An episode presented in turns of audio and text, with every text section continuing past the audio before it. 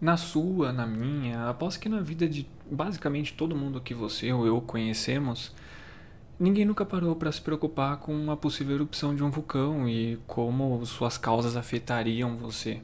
Então, eu quero que você imagine você vivendo em 79 depois de Cristo, no pé do Monte Vesúvio, e do nada ele entra em erupção. O que você faria? Isso foi o que aconteceu com os moradores da cidade de Pompeia, Herculano e Estábia, que eram cidades próximas ao Monte Vesúvio e que foram soterradas pela erupção do Monte Vesúvio em 79. Então esse vai ser o tema de hoje, em como sobreviver em Pompeia, tá? É basicamente como se estivéssemos no momento da erupção, sobrevivendo aí à erupção vulcânica, tá bom? Então, eu sou o John, bem-vindo ao podcast Como Sobreviver ao Planeta Terra. Se você é novo e está escutando pelo YouTube, se inscreve e ativa o sininho para sempre receber as notificações. Se estiver escutando pela Aurelo ou pelo Spotify, me segue aí para eu saber se vocês estão gostando e continuar com o conteúdo. Fechou? Então, bora lá.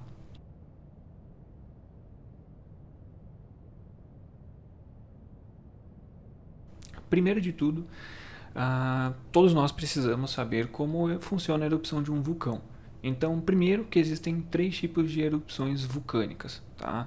Então são elas: a efusiva, que é quando tem muita lava fluida e ela e a erupção ela é pobre em gases e sem piroclastos. Piroclastos, para quem não sabe, são pequenas rochas vulcânicas, também conhecidas como lápile. Depois eu vou até falar lápile, então é só para já adiantar para vocês entenderem. Então são pequenos pedregulhos, é tipo você explode, acaba voando fragmento, então essa é a ideia, tá? A, a o segundo tipo é explosiva ou catastrófica, que aí é quando tem muita lava viscosa, tem muitos gases na atmosfera e ela possui quantidade elevada de sólidos, tá? E a última, que é a mista, que aí é uma intermediária entre as outras, então ela não é rica em gases, mas não é pobre, a explosão dela não é tão grande, não possui tanta lava, então fica entre as duas, certo? Então, para alterar entre essas fases o que pode vir a ocorrer, tá? Não tem uma medida de tempo. Então, não tem como falar para vocês que o vulcão começou a erupção, começou a sair fumaça, a evaporação dele, que é boa parte é água, tá? Aquela fumaça que solta boa parte é água evaporando mas não tem como falar que ah, daqui 10 minutos, 20 horas, 5 anos ele vai explodir. Então ele pode não explodir, depende muito do vulcão, depende das circunstâncias, então uh, não tem como dar um tempo específico. Então você teria que ficar atento ou picar a mula logo, tá? Então, já entrando no contexto, a, a erupção do Monte Vesúvio, se tratando aí de Pompeia, que nós vamos sobreviver, ela ocorreu no dia 24 de agosto de 79 depois de Cristo Tá, o Monte Vesúvio é encontrado na Itália, ele entrou em erupção e não foi só Pompeia que sofreu, como eu passei para vocês. Tá? Quando encontradas a, as cidades vizinhas e Pompeia, elas estavam soterradas por mais de 6 metros de poeira e lava. Uh, não tem como saber exatamente quantas pessoas haviam em Pompeia naquele dia, naquela época, pois em torno de 15 a 17 anos antes do, do, do ocorrido, uh, teve um terremoto de 6, uh, 6 graus na escala Richter. Então, muitas pessoas saíram da cidade e se mudaram para outras regiões. Então, não tem como ter uma certeza tá, de quantas pessoas tinham. A estimativa é que em cada uma das cidades tinha em torno de 15 a 20 mil pessoas. Tá? Então fica bem aberto isso, é mais para se ter uma base.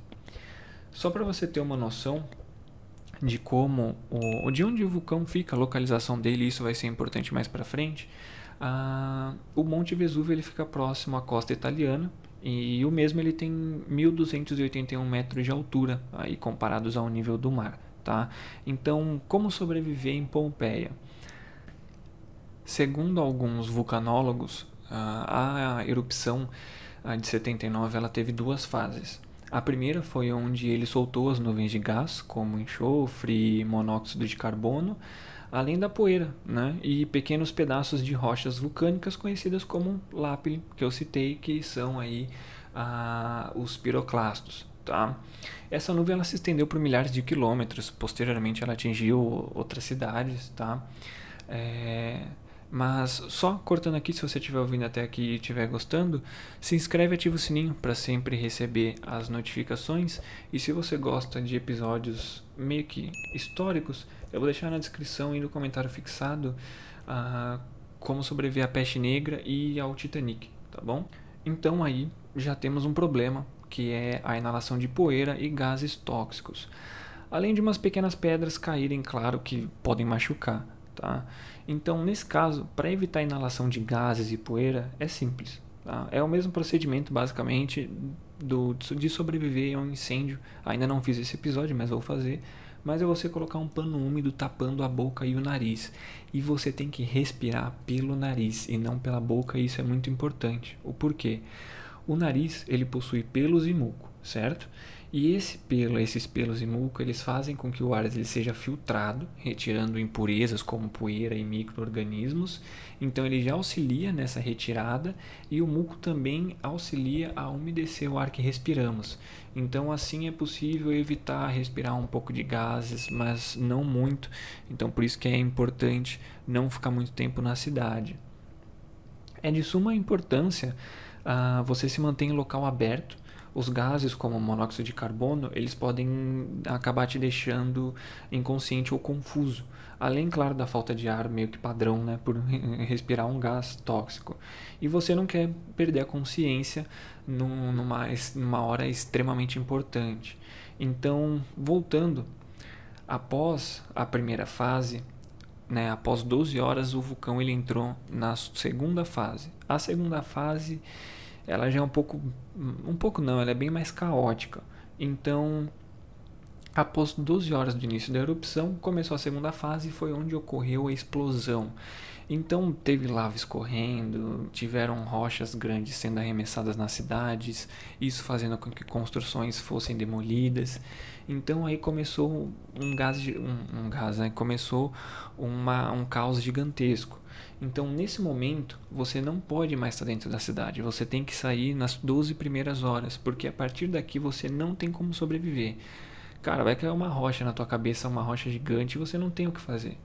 Então, você não pode mais estar dentro da cidade, por isso eu citei que a cidade fica próxima à costa, pois fica difícil de prote se proteger de construções caindo e tudo mais. Então, você tem que se mover até a costa o mais rápido possível além das rochas caindo e também das construções e da lava escorrendo, vem o ponto mais importante, que é o que basicamente matou todas as pessoas, não todas, mas boa parte delas, que foi uma, uma onda de calor gerado no momento da explosão. Essa onda de calor ela passou os 600 graus. Então, nesse ponto é importante você entender que você tem 12 horas para sair da cidade até o porto. Mesmo que pô, sei lá, você saia num tronco, pega uma árvore, pule na água e, e fique lá. Apesar das casas elas terem áreas ah, abaixo do solo e as paredes, né, naquela época serem muito, gross, muito grossas, ah, isso não seguraria rochas gigantescas caindo, não seguraria uma temperatura de 600 graus e muito menos posteriormente os gases que vão acabar caindo, tá, por conta da nuvem. Então, por muito tempo acreditava-se que as pessoas elas teriam morrido pelas construções, lava e sufocamento pela poeira e gás. Mas o estudo da Universidade de Nápoles, ela notou nos ossos ah, encontrados que eles tinham uma mancha preta e avermelhada em algumas partes.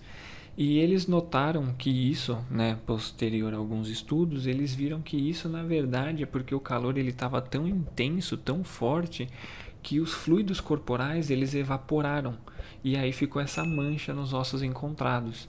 Então, esse calor ele faz com que após as primeiras 12 horas você não tenha como sobreviver. Qualquer chance em questão de sorte que você tenha de não cair uma pedra na tua cabeça, acaba porque essa essa onda de calor, ela vai pegar todo canto. Não tem uma escapatória, tá? Então as cidades vão ser atingidas por um todo. Então, ressaltando o vulcão hoje ele está adormecido, ele não está inativo, então ele pode entrar em erupção a qualquer momento. Hoje tem em torno de mais ou menos 3 milhões de pessoas que moram nas proximidades do Monte Vesúvio e 700 mil pessoas que moram literalmente na zona de perigo aí de uma possível erupção. Mas a defesa civil italiana ela tem um plano que retira até um milhão de pessoas em menos de 72 horas dessa zona de perigo, caso precise. Eu, infelizmente, não achei nenhuma informação a mais de como funcionaria esse plano de evacuação para trazer para vocês. Mas uma outra informação importante é que as pessoas elas se encontram naquele estado, né, como se fossem estátuas, uh, é basicamente porque elas morreram e na posição que elas ficaram, a quantidade de poeira, lava que caiu sobre elas fez com que elas ficassem petrificadas. Então, basicamente, a quantidade de poeira, os anos que se passaram, petrificaram os corpos delas. Tanto como eu falei que as cidades elas estavam a 6 metros abaixo aí de poeiras e lava ah, já sólida. Tá? Então, para finalizar, ah, como sobreviver em Pompeia, as primeiras 12 horas é o tempo que você tem para sair, já falei bastante isso e vou continuar falando. Se manter em local aberto é essencial. Pano umedecido no rosto e respirar sempre pelo nariz.